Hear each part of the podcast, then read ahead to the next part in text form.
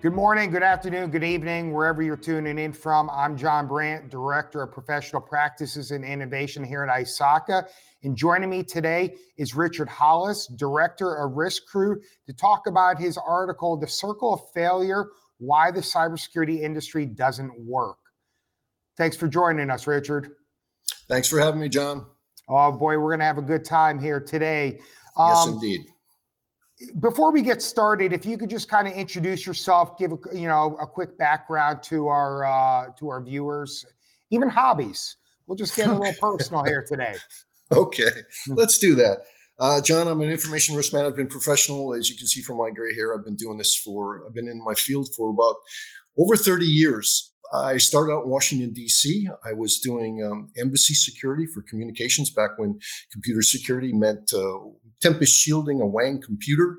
Um, it didn't even have a name in terms of uh, uh, security, but uh, did that for uh, quite some time. And then I was actually part of the Americans trying to rebuild the bugged U.S. Embassy overseas. Uh, so I started and cut my teeth on uh, security in the government. I left that after about 10 years and took a job with Philips that brought me over to Europe as their director of security where I was responsible for for information security of the of the company and and safeguarding their intellectual property. They had a, a Lucent uh, joint venture at the time. Anyway, I left that to start my own my own uh, company, which is now Risk Crew. We're a product agnostic consultancy. We're located in, in London. We're fairly small. Uh, we're under 30 people all total, but uh, we help our customers identify, minimize, and manage the threats to their businesses. And we do that through things like penetration testing and, and uh, risk assessments, uh, you know, as well as uh, uh risk management, uh, GRC like ISO and, and uh, GDPR and PCI, et cetera. So, um, big picture, I think I've spent the, the, bulk of my career preaching the gospel according to its process. It's not the product, which you, you certainly will see and will come to discuss in terms of the article. But I'm probably a very fortunate risk guy in, in so much as I've been very lucky to be a part of of what I consider looking back some real change and affecting real change and I and I really love what I do. I'm one of these people who who really I, I get up in the morning I actually love to come to work. That's actually really awesome here. You know, as you're giving your background, we probably have very similar beginnings. Um, I spent 20 years in the in the Navy working in uh, in and around intelligence community, so I did a lot of different disciplines of stuff, and and uh, you know, and I can appreciate you know your beginnings and, and where you've kind of uh, you know springboarded into here. Not surprisingly, right, is kind of have with that understanding. I think I have a better understanding why the tone, if you will, of your article. We'll we'll just as politely as we can, right? Like you're just is I was reading this article, you just you struck me as this individual. You're going to call it the way it is, and I certainly can appreciate that. There's too much platitudes, you know, that's out there in the industry at large, and and we really need to have these hard conversations. Tell me a little bit about what inspired this particular article. That's a good question. I don't think I'd call it inspiration. I think the article, well, the article was born of a white paper. We did about a 30 page white paper that, that, that analyzed what we thought were five fundamental flaws in the design of the cybersecurity industry from product vendors to managed service providers to internet service providers to businesses uh, to CISOs and, and cybersecurity professionals like myself. So we had a big picture view that we took of the industry. Now, and the article was a, uh, is a small reflection of that, but in general, the ideas that were in the white paper and that went on to be a part of the article weren't inspired. They were, in fact, born of a certain frustration and uh, you know, bordering on depression, I should say. Uh, I, I, started out by saying I've been doing this for 30 years, and and I'm coming to the point, I think, professionally in my life where you look back on your career and you think, what have I what have I done? Have I affected any real change? Have, been, have I been a part of something that actually has moved my profession? So, you know, that's the reflections of an old man, maybe. But as I started to take stock and look around and, and look for the successes in my industry, unfortunately, I, I, I didn't find that many. So my perception then started to change in terms of of of well i tell you here here john here was the tipping point was clearly the pandemic okay where I, am running a a service and my customers start calling me and say you know oh my gosh, my I've got unsecured users working from unsecured home locations, from you know public uh, uh, Wi-Fi connections, and I, I would say, well, pull out your business continuity plan. And they would say, well, we didn't anticipate this in the business continuity plan. And I would think, you didn't anticipate users coming out from behind the perimeter using unsecured devices and unsecured connections. And, I, and I thought, how did we get this wrong? How did we, how have we been talking about business continuity for the last 25 years without the pandemic in mind? and I saw the effects of the pandemic. It's like we talk one thing and we do something, and then something happens, and we it's it's like uh, oh, what's that film? You know, where you wake up every day and you have no memory of the day before. yeah, that, that's how it's day. Groundhog Day, and it it just struck me like that. I thought, how had we not seen, and how were we not properly prepared for the pandemic? And and and, and anyway, I think that was the catalyst for me starting to look around and saying, my assumption was our last 25 years of focus on business continuity had us well prepared for the pandemic, and it didn't. We failed catastrophically. And so, of course, breaches soared during the pandemic. And it was yet another, well, it was my first clear example of we are constantly seem to be behind the curve in our industry. So th- that's a very fair point, right? I, I think, you know, when we look at things eh, as we're going to kind of dive into the, the first thing that you know vendors are a good target let's just right like at the end of the day like it's a love hate relationship there because they sell products largely that they built that may or may not be you know when I, I when i describe this it's the proverbial square peg in a round hole. Oh yeah. This is what we built this is what you need regardless of what it's if it really suits your needs. And then I would hope, and perhaps you can shed some light on this for our listeners, is that in the past, these investments were very large. So it almost, you got to be a point where as the industry in the occupation field matured some and, and identified that an investment may not be workable for them, now, you know, they've already made a big big investment. So now, you know, they went, they they went to the CFO, the you know, executive team, hey, this and this is what we need to buy.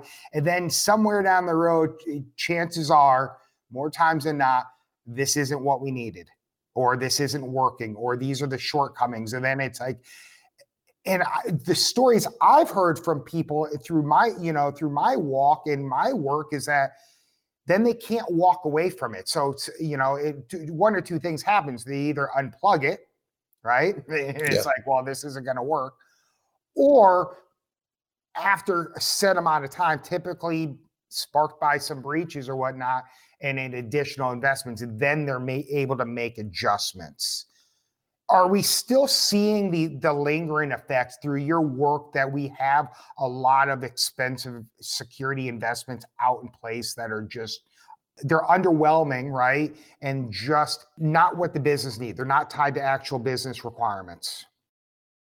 Our industry is led by um, product vendor marketers who say you remember when i first started 20 30 years ago secure internet buy a firewall. Firewall equals security check the box we connected the firewall, but we forgot it's not about the firewall. It's about the, the maintenance, the monitoring, the configuration. It's the process behind the firewall that, that, you know, gives you any, any kind of connectivity security. All right. So then we, oops, no, it's not, it's not a firewall. We're getting malware. Okay. We have anti-malware solution. Then we, then we move to, all right, we're still getting breaches. We need an intrusion detection system. Oh no, we're now we need an intrusion prevention system. So when the industry vendors invest in technology, they need to sell and make sure that they get a return on that investment. And so the market is pushed by security equals this widget and buy a product to be secure.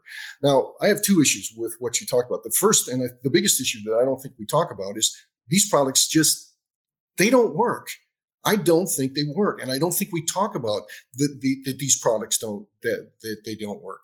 Malware products. We've got I've got four malware anti-malware uh, softwares running on my laptop right now, and I still get infections. So I, I don't understand. I, I, don't understand this. I don't understand how we can still get malware if we've got anti-malware. I still don't understand how we can get intrusions that are undetected if we have IDS systems that we've invested on. And you're right, and that's what what, what I hear you say is well, one two years it's it's not effective. It's not for me. I hear it's not working. I hear this from my clients. I bought this IDS and I've just had these undetected intrusions. So is it a configuration issue? Is it a it's just the products or is the product just not fit for purpose? And I think it's it's it's a combination of two. But you've you've invested in the technology, and you've therefore have a fiscal responsibility to get it your most out of it for as long as you can. And before new technology says, no, you don't need an intrusion detection. You need an, an intrusion prevention system, and we all we all follow the vendor messages along with the market. But my main problem, my main problem that I, I don't think we talk about is is is cybersecurity products don't really work. And, and I see. Sorry, go ahead. You you said you know fit for purpose, and that's such an important term that's out there that we increasingly need to talk about you know to and and I think all your points are valid right? At the end of the day one of the things that uh, you know that was written in here that they've all, all the products have been reactive and, and, that's very fair. Like I don't to your point no one should be able to di- can really disagree with that. I'm sure there's folks out there right now that are going to argue with advances in, in AI and whatnot, but at the end of the day, those are still informed by past events and you know some of the behavioral detection uh, stuff that's going on there. So um, i'm not convinced that's going to get us to the promised land. I share your your frustration in that regard. One of the things that that underpins this though at the end of the day is how can how can any a security practitioner, any company, how can you truly protect what you don't know you have? And that message just continues to permeate out there how we're really bad at the basics. Uh, anything you want to add to that point there? Well, first of all, you know, reactive for me means that we're responding to a situation rather than creating and controlling a situation. And I've been in security my whole life, and creating and controlling a situation is the essence of security.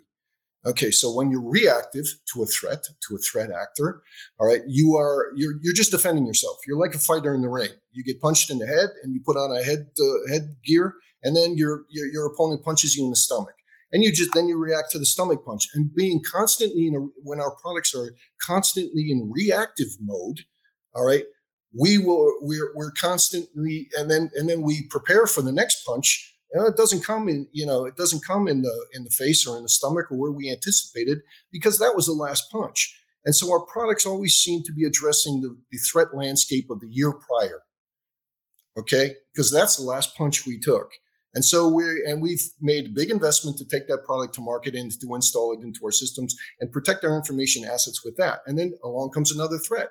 And that's when I say our products are reactive rather than proactive. They're not anticipating threats, they're reacting to threats. And that's a big for me. My example earlier, the, the, the, move from an intrusion detection system to an intrusion prevention system, for me, that was that was brilliant. That was brilliant, and I don't see a lot of of that across our industry today. And if you believe AI is going to take us there, that's what I'm hoping as well that we use AI to anticipate threats and get ahead. But when our products are reactive rather than proactive, we allow our threat actors to set the pace of the game. Okay. And, and, and this is what we say in the article and, and the white paper. It's like we're buying knives to take the gunfights. We are, we are constantly not adapting as fast as our threat actors you know, and we don't meet the skills, the capability, the resources of our threat actors because we just we're reacting from the last punch, which happened a year ago, and now we've got a product that, that'll stop that. So this, when you're reactive rather than proactive, you're, always gonna you're always to allow your adversary to set the pace of the game, and that's where we are, and that's where our industry is. The threat actors set the pace of this game and our products come out a year or two after after some big problem that we all acknowledge we have. And then we find solace in that until we take another punch. So in your article you talk about fud. And, and for those who for the couple people out there who may not know what that is right? Fear uncertainty and doubt. And fear sa- sells. We see it in all walks of life right? Um, uh, sensationalism sells from your perspective, and it was and so FUD was very rampant, I would say, pre-pandemic for certain. And then but the, as the pandemic waned, do you believe that it's as prominent as it was, or has the industry really become a little desensitized to it just because breaches are just so common and you know they just permeate the headlines and we, we see these big headlines and we're not seeing any substantial shifts. Not from my clients not not from what i see. I still see you know, for me fud is the enemy and it's everywhere and it's still a large it is the presence that moves our industry from my perspective I see it everywhere. I see it in every conference presentation title, in every blog, in every article, in all the website content from our vendors and our, and our, our, our service providers. I see it in all the images that we see of you know hooded hackers hunched in the shadows over uh, over keyboards, you know, emblazoned with skull and crossboards. Be afraid. Be very afraid. And you're right that that sells, and that's in a lot of industries. But our industry lives and breathes it. Even the term it, it, for me, FUD is it's it, well, it's wartime propaganda, right? It's what it's it's weapons of mass destruction. It's it's um, be afraid, be very afraid. Buy the products from us to protect you from them. Us versus them. That's that's what's that's what's being played out. And the problem with FUD is we base our strategies on FUD and not on what's good for our businesses. Okay, so we have an emotional basis for responding to, our cyber threats and not a rational, well thought out strategy. So when fear is your reason for doing something, you're not acting rationally. You're not, and, and that's that is the problem with FUD. FUD, you're right, John. FUD's in every industry, but our industry, we live and breathe it. Be afraid, be very afraid. It's not a question of if, it's a question of when. I am so sick and tired of hearing that, and I've done this for 30 years. That doesn't help the problem getting people afraid doesn't help the problem. It just it, it pushes products is what it does. In, in, in in my mind, in my industry, that's what I see it for. So we end up basing our fear and, and replacing product for strategy. So uh, on that note, though, right? Like I think it highlights the criticality and where we're seeing the, the behavioral aspect of, of cybersecurity, right? Because you know we have vendors that are you know trying to they're pushing products, and whereas the products could help, especially if they help us get a, be able to turn the page, so to speak, right, and become more proactive in, in learning. But within all of that, like all of these things, first of all, products are created, tuned, maintained by humans, right? And we're all fallible at the end of the day. So, to me, between that aspect of it on the operational side of things, and then there's, you know, we talk about the end users being the human firewall and the first line of defense, you know, per se, right, within the organizational structure we're at this crossroads of technology versus human psychology in a lot of regards, right? And even to you, what you were talking about with the buying decisions and whatnot. So, from your professional, you know, you've you've been in this doing this for a long time. You got a really deep background. How do we turn the page? It starts with a strategy. How do we turn the page? Remember when you and I went off for training at our super secret location and we we we had we learned the secret handshake and we said cybersecurity is about protecting people, process, and technology. And yet, you know, I do not. I've been doing this for 30 years and I've never seen a company that allots one third of their budget to people, one third of their budget to controls and process, and one third in technology. It all goes into technology. Okay, that's what. So we mistake our strategy for just te- technology. It's a firewall. It's an intrusion detection system. It's sort of it's the next thing. All right, and that's that to me is a problem. Is our is our focus. We mistake product for strategy. And and I, I tell you, do you know of any company who spends one third of their security budget on information security awareness training? No, nobody does. And yet we all know that the basic is the basic strategy is to protect people, pro- process, and technology and two thirds of our strategy goes unaddressed. So, and that's that's that for me is the is my challenge with any customer, any client I talk to is saying you've got you've got attack vectors, you've got threat vectors through your people, through your process, and your technology. And quite frankly, the technology is the easiest one to deal with. So, you know, what about your people? What about your process here in terms of getting access to information assets and understanding the threats in these vectors? But it, it doesn't. It doesn't because the industry is around selling product and selling services on technology. So our focus becomes technology. And I'm, I'll say it again from my perspective, this technology does is not fit for purpose. It doesn't work. Uh, case in point, I've got a client who calls me up and says, I've got ransomware. And I said, oh, that's that's just terrible. Do you have anti-malware? And he says, Well, I've got I'm running four anti-malware solutions. I said, What is what is malware? What what is ransomware? Ransomware is malware. Okay, you understand that you're running mal- anti-malware solutions and you're getting ransomware. So you've got a product that doesn't work. And and and that's the last thing we seem to think about is that you know this fit for purpose. We we mistake product for strategy, and the product is not fit for purpose. And so there's another breach and we're all just shocked. So you talk starting, about. I'm starting to depress myself again, and I promised I wouldn't do that. I promised my my my wife I try to keep optimistic today. I, am I'm, I'm not being negative. I'm, I, to me, that's a realistic that's a realistic view.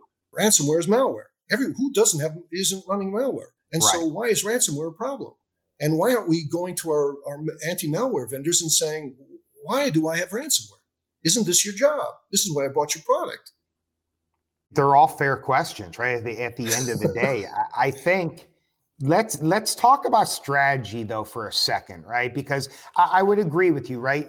All too often, for as long as you and I can remember, where did security start from? We just tried bolting it on, and that doesn't work, right? Be- that got us nowhere. So, strategy is not new. However, let's talk about present the present prominent strategy in play right with zero trust it's it's not new. It's it's largely rebranded assume the breach assume breach mindset.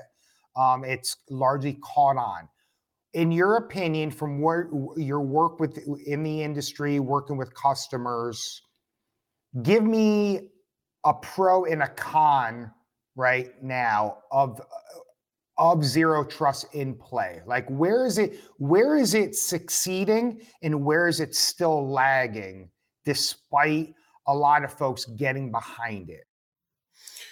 First of all, I think zero trust is an honest assessment of where we are today in the industry.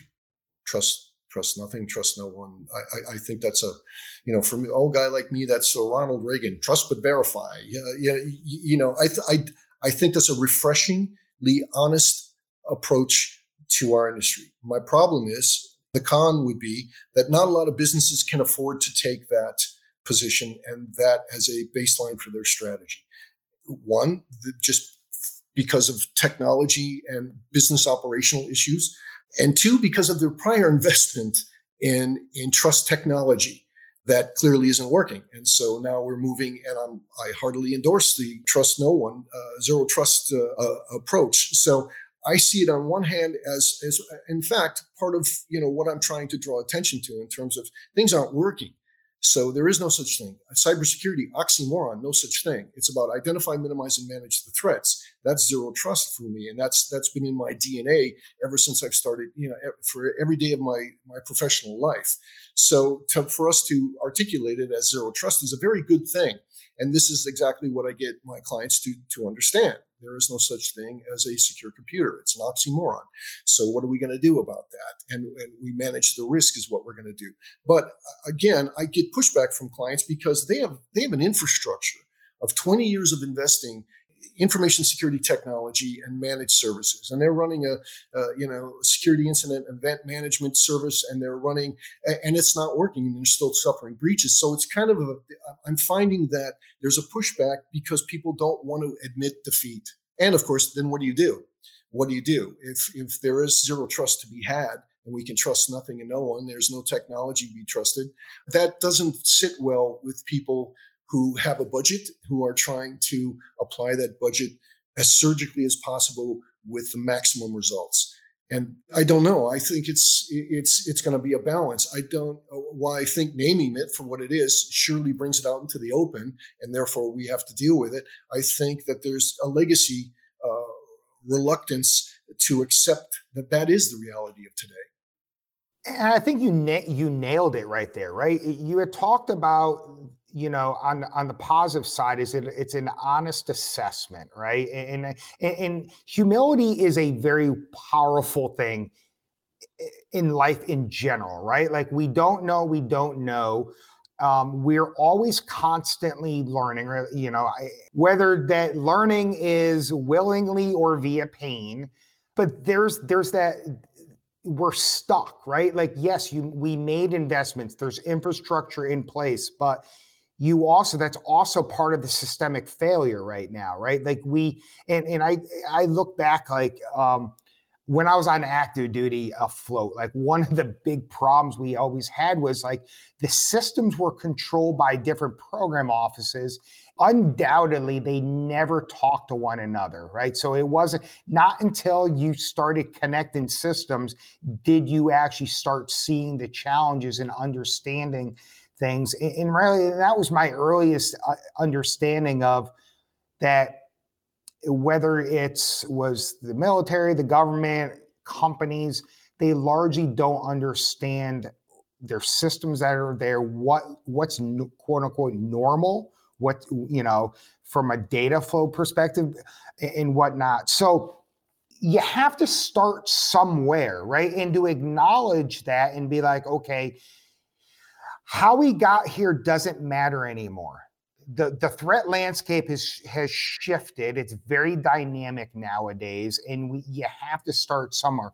One of the things that I, you know that I see as a that I've heard of as a solution that I I think is just another band aid is you know there's some service providers that come out and say, listen, we're basically going to encapsulate your network, right? Like and and it was touted as a zero trust solution to which there are no zero trust products, right? There are products that will help you achieve zero trust. And that's one of the misnomers. And one of the things that I think, you know, I hear in your frustration is marketing folks are great on grabbing hold of buzzwords and and just to kind of uh, to advance their their sales cause. But to the to the novice or to the overworked, understaffed security teams that are in play, to which there's a lot of them, it's easy to somehow just grab at the the path of least resistance. And so again like we have to start somewhere to really start making some better choices on investments and where things can get peeled back some. A uh, good friend of mine uh, Chase Cunningham, right, aka Doctor Zero Trust, right? I served with him. He, you know, he he does a lot of work in that space, and and one of the things, like in his work with with customers and clients, and and through his his advocacy is if done right again you need a strategy and that's one of the things that he just browbeats you also start to identify all of the different solutions that are in play sometimes because they're not under the same umbrella. And i think that's probably i know your larger companies is probably where you you yourself would see that. I i don't um okay so first of all, I would take exception to say that you know zero trust is where we are. Zero trust, as I understand it, is the acknowledgement, uh, and I, and I don't think as an industry we have fully accepted zero trust as as where we currently are, because I don't think we have fully understood where we are today when I say, and I, have seen that from the feedback I've gotten on this paper. I'm going out there saying, you know, our, the cyber, the security products we are buying and have been buying over the last 20, 30 years to secure our, our, our, our infrastructures are in fact insecure. Uh, and, and, you know, there's zero day vulnerabilities in SonicWall. There's, you know, RSA loses its code. It, it's, you know, the, the very products that we have been invested in we have and we're currently monitoring and, and we've got an emotional and a financial investment in these products and services. They are proving to be in fact insecure okay?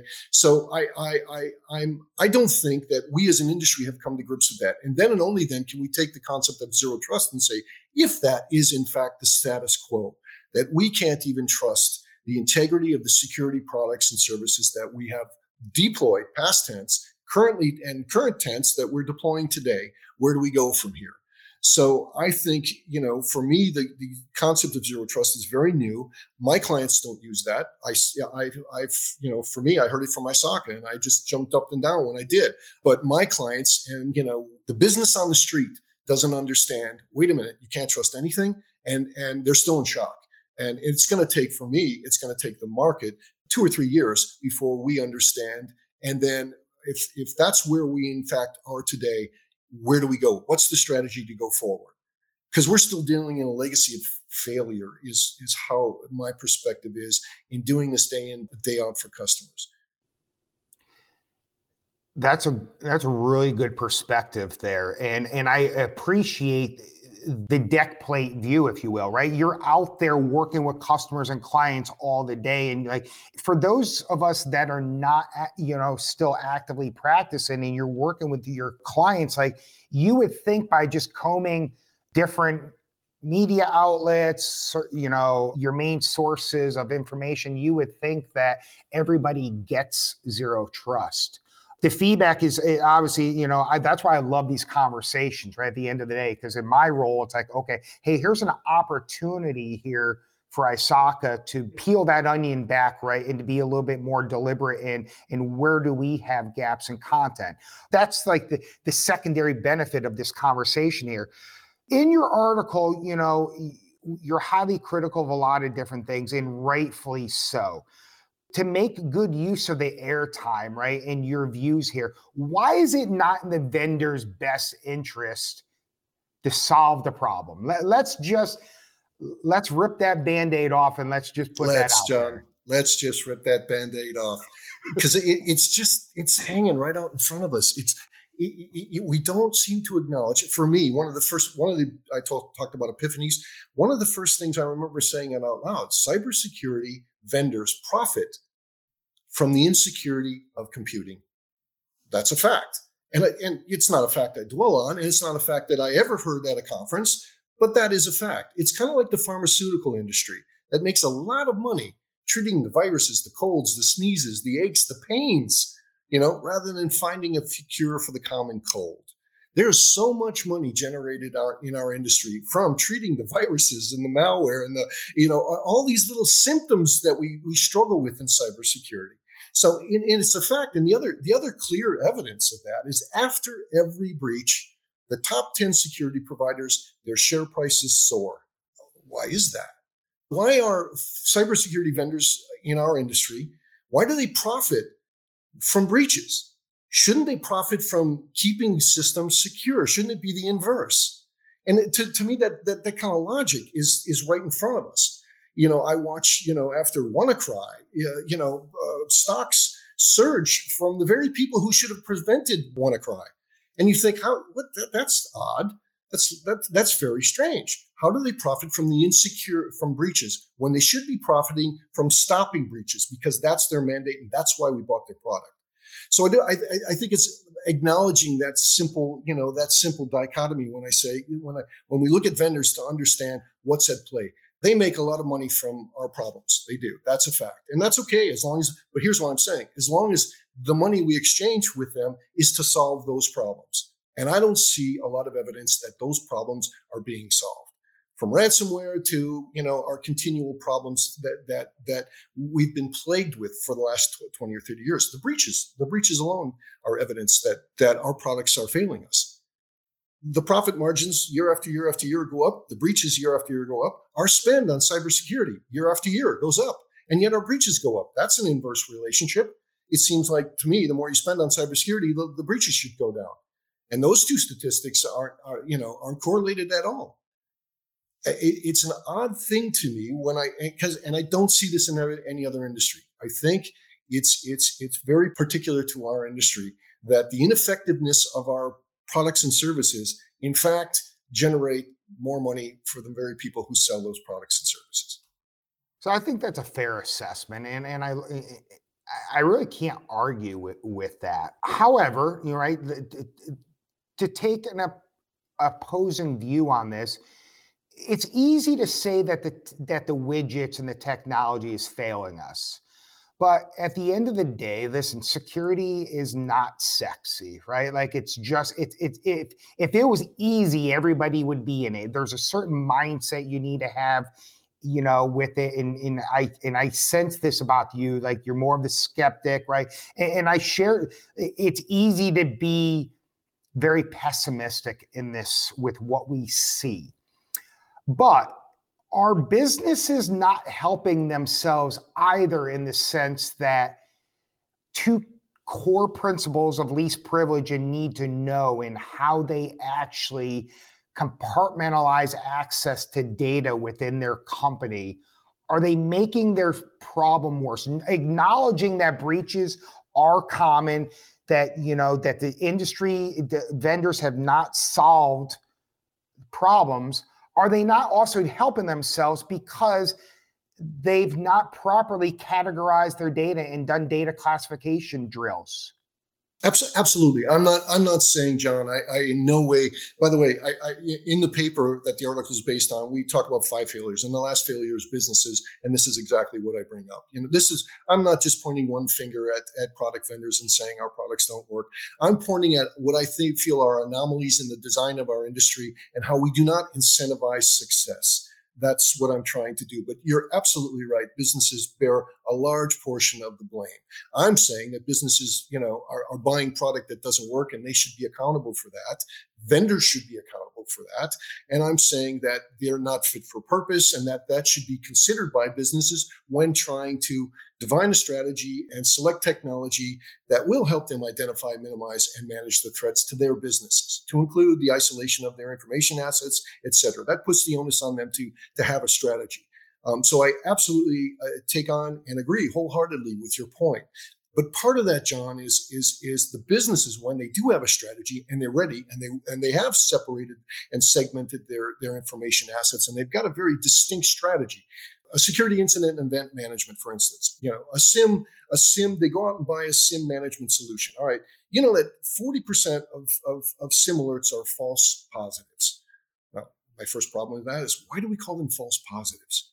Okay, they're alerts and they're not right. So we're going to call them, why don't we call them what they are? False alerts. But no, we call them false positives. it sounds better. It sounds, and that's again the marketing, you know, messages that we get. But 40% of them are incorrect. Now, here's my position is, you know, when when your product is wrong 40% of the time, maybe, and I'm just spitballing here, but maybe your product is not ready for market. And yet they take it to market and we buy it. And so 40% of the time, the it's it is a false alert, false positive. We uh, and then we stop, and what happens? Alert fatigue. We stop inter- investigating it.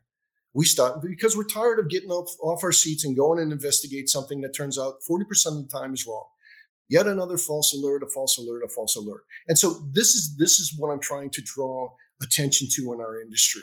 All right, buying something that's not fit for purpose. When you do, when you do have a strategy and you understand what you want and you go to the market to to to enforce that that strategy. But you're absolutely right, John. You know, it starts with the business. The business has to have a strategy that includes segmentation of their information assets and, uh, and need to know and, and all, all, these things, these foundational principles. We don't follow that. You can't expect product to come to your aid no matter what, you know, how, how what your business model is so what can we do right? Like at the end of the day you talk about the, the, the the very people that are charged with solutions are prospering off of breaches whatnot and that's fair. My gut says like without the industry right basically snubbing our nose and balking at vendors right because market share drives a lot of stuff like let's just be real right like if you're Absolutely. selling products there's not a whole lot of incentive to be as responsive to customer needs. But if all of a sudden sales drop, word gets out, a lot of bad press. Like eh, you know, I'm not I'm not a fan of some of these of the tactics that I, we increasingly see out there. Because in, in a perfect world, customer success managers and product managers, like there's good relationships between the companies and the vendor, but all too often and not just specific to this industry it seems like not until they get some bad pr is the damage control happening, right? So what can we do to help improve? Let's let's talk about the vendor issue and then let's then the service provider like your MSPs that are out there. Let's just talk about those two things. What what can the industry at large begin to do to affect some change? Good question, John, because I, I, I didn't I didn't, I'm not just beating a drum. Here's, for me, the fundamental problem is that, is, is my failure. My, my failure as an information security management professional. And when I talk to my clients, I, I think the, the core of this problem is that we have not, we have not applied our own standards of quality to the very industries we work in. You know, in terms of vendors, you, you buy a you buy a flat screen TV and it doesn't work, you take it back. You know, you buy a toaster, it doesn't work, you take it back. But you buy a firewall anti anti malware solution and it doesn't work, and you still get ransomware. Why don't we even think to take it back? So what I'm suggesting is the core of all these problems are, are on us as consumers. All right, we're buying things that aren't fit for purpose, and we're not we're not making our vendors accountable for them. We're not, you know, we're buying products that have zero day vulnerabilities. Why? Because even security vendors don't practice security by design. Why is that acceptable to us? Why do we go back and buy that product again? And buy that product again and buy that product again. And we don't even enforce. I've got a brother, you know, I don't want to go out to eat with him because, you know, if there's not enough uh, ice in his water, he sends it back. And then he calls me because he's got an online business. He says, I got ransomware. And I said, Have you called your ISP? Have you called what about the your malware provider? And he just it doesn't see he doesn't make that connection between his business and, and the industry. Where in every other aspect of our lives, if we're unhappy with something, we demand better. And that's my point in all this. We, you know, it, the fault, the failures that I'm seeing, uh, the, the, you know, all come back to to to us as industry professionals who haven't demanded more, who haven't demanded more accountability for, you know, once we do have a strategy and we buy a product and it doesn't work, why aren't we taking these things back? If we buy malware and it doesn't work, we're getting ransomware. Why aren't our malware providers paying our ransomware? Because that's what we would do in every any other industry. You buy something and it doesn't work. So for me, that's the crux of the issue. It's a consumer issue that we're not asking for more from our service providers and our vendors. And so they're selling us and we keep buying it. And if we don't demand better quality, we'll never get better quality. And so I'm suggesting it starts right there to make it very personal. And if something doesn't work, you pick up the phone and you call your vendor and say, I bought the SIEM and 40% of the time it's wrong and you're wasting my time and you know and i'd like a refund. And you're not going to get a refund but you know what? There are about 4000 other enterprise level security vendors out there who are vying for your dollar your pound your yen your euro that that you can start to make the change in the industry by demanding better. For me this is a quality issue driven by the buyer. And if we all started to demand a little better maybe just maybe we'd start to get it get better products get better services that actually work, but we don't. There seems to be no accountability for these purchases. And with all the money we spend on cybersecurity, that's just amazing to us that we don't apply our personal qualitative, you know, requirements that we do in our own life to our the very industry we work in eh, and cut our trade in. So the thing that comes to mind in this, right? And, anytime you start talking vendors, and especially like a, a, you know many partners, right? There's always that pervert. There's the finger pointing. So for a vendor, let, us say let's you know, and it, I'm not we're we're not going to name names here, but let's just say some well-named vendor, and you picked up the phone, and so they're they're selling a SIEM. You call them your vendor up, and you say, "Hey, listen, this is forty percent alert." I agree with what you're saying, but we're also in an industry that we've largely made ourselves out to be the victims, right? The FUD has driven, we've got this large shortage of folks, right? We don't have enough talent. We have this, we we have a um the skills gap, which you know, I don't like the word at all because it just doesn't speak to technical stuff. So, what's to prevent the vendor in those cases from coming back and be like, no, it's actually not the product, right? And then actually putting the onus right back on there, right? Is because that's that is you end up in that. I'm not disagreeing with what you're saying, but I also think that there's a lot of the purchases out there in you know companies that they may not actually have the deep knowledge to actually even understand or to articulate where those specific gaps are. And is that maybe part of the problem here is that the, the feedback to the vendor is not sufficient enough? first of all, I, you're absolutely right. That's part of the problem. All right, we buy things that we can't, we can't, you know, we, we buy machines we can't operate. We that we don't have the skills. We don't. But I don't buy the victim. I don't. I don't buy the we're victims. Uh, you know, we need something, so we buy something, and it doesn't work. So we're you know play the victims. Oh, we we were sold it under false pretenses, uh, under this FUD and this hype that's in our industry. At the end of the day you, you know, uh, again, I'd pivot back to say this is a consumer problem, because why would you buy something that you can't operate? Uh, why would you buy a car you can't, you don't know how to drive? Why would you buy a house? Uh, you know, you, you, uh, why would you buy a piece of technology? So you're absolutely right. And I think we buy this thing under pressure because of the FUD. So it's a circle that we're caught in. We talked about this cybersecurity circle of failure. That's part of the circle. We can't get out of that circle. We can't break that circle. But I don't believe that just claiming we're victims is an adequate response. All right. We need to hold up our hand and say, stop. 40% of the time, this thing is wrong. Even if I had the people, you're wasting 40% of my time and that's unacceptable. And that's the level of quality that i'm advocating is that is it fit for purpose? Do you think 40% of the time wrong is fit for purpose? No it's not. And and i don't see that we see that. We look to vendors in our industry as leaders and we look to leaders for solutions. And and and you know you're right. We, we, we shouldn't name names, but pick the top 10 leaders in our industry and every single in our product industry, every single one of them has been breached in the last 18 months. Take the top 10 managed security service providers in our industry, every single one of them has been breached in the last 18 months. Now, isn't it odd, you know, that they are struggling with the same problems that we're struggling with? They're not shepherds, they're sheep. They're, they're, they, you know, they can't secure their own systems and and it's this dichotomy that we as a as a buyer as a consumer that we don't seem to see geez we're buying a product from so and so and they were just breached two weeks ago. Eh, that logic. And to me if we took that first step john that first step you know suddenly things like conversations of zero trust and and strategy become all the more clear to about what work needs to be done you know, if our products don't work, we need to make that better. If they're insecure by design, we need to make that better. We need to address that step one, step two, step three. So the products that we do buy serve a purpose, serve a function, and they identify, they help minimize, they help manage the risk, you know, according to our strategy.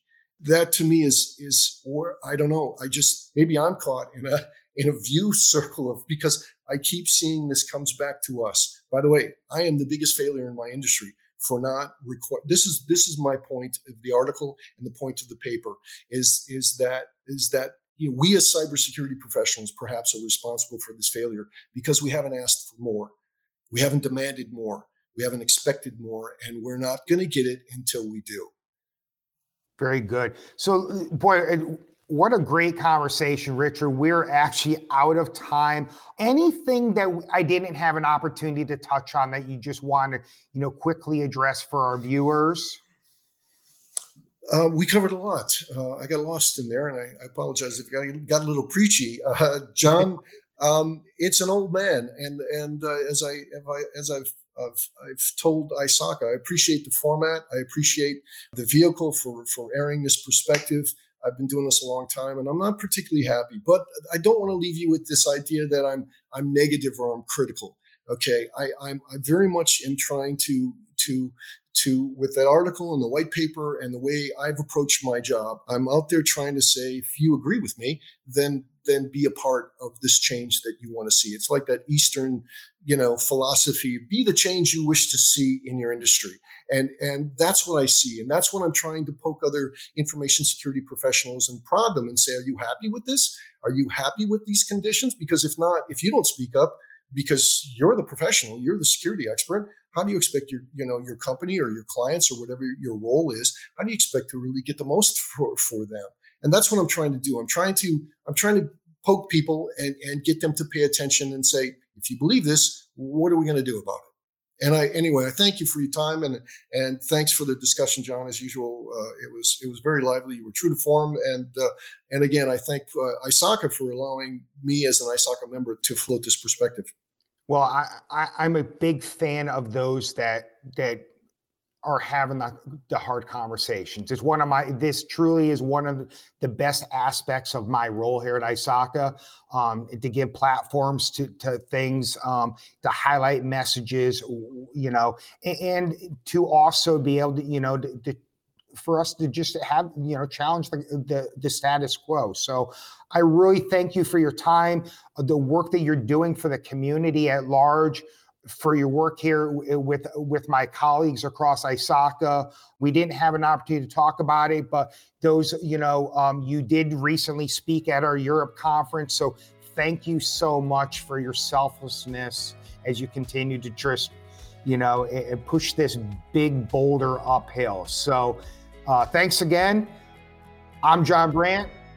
Thank you for this conversation. Thank you, John.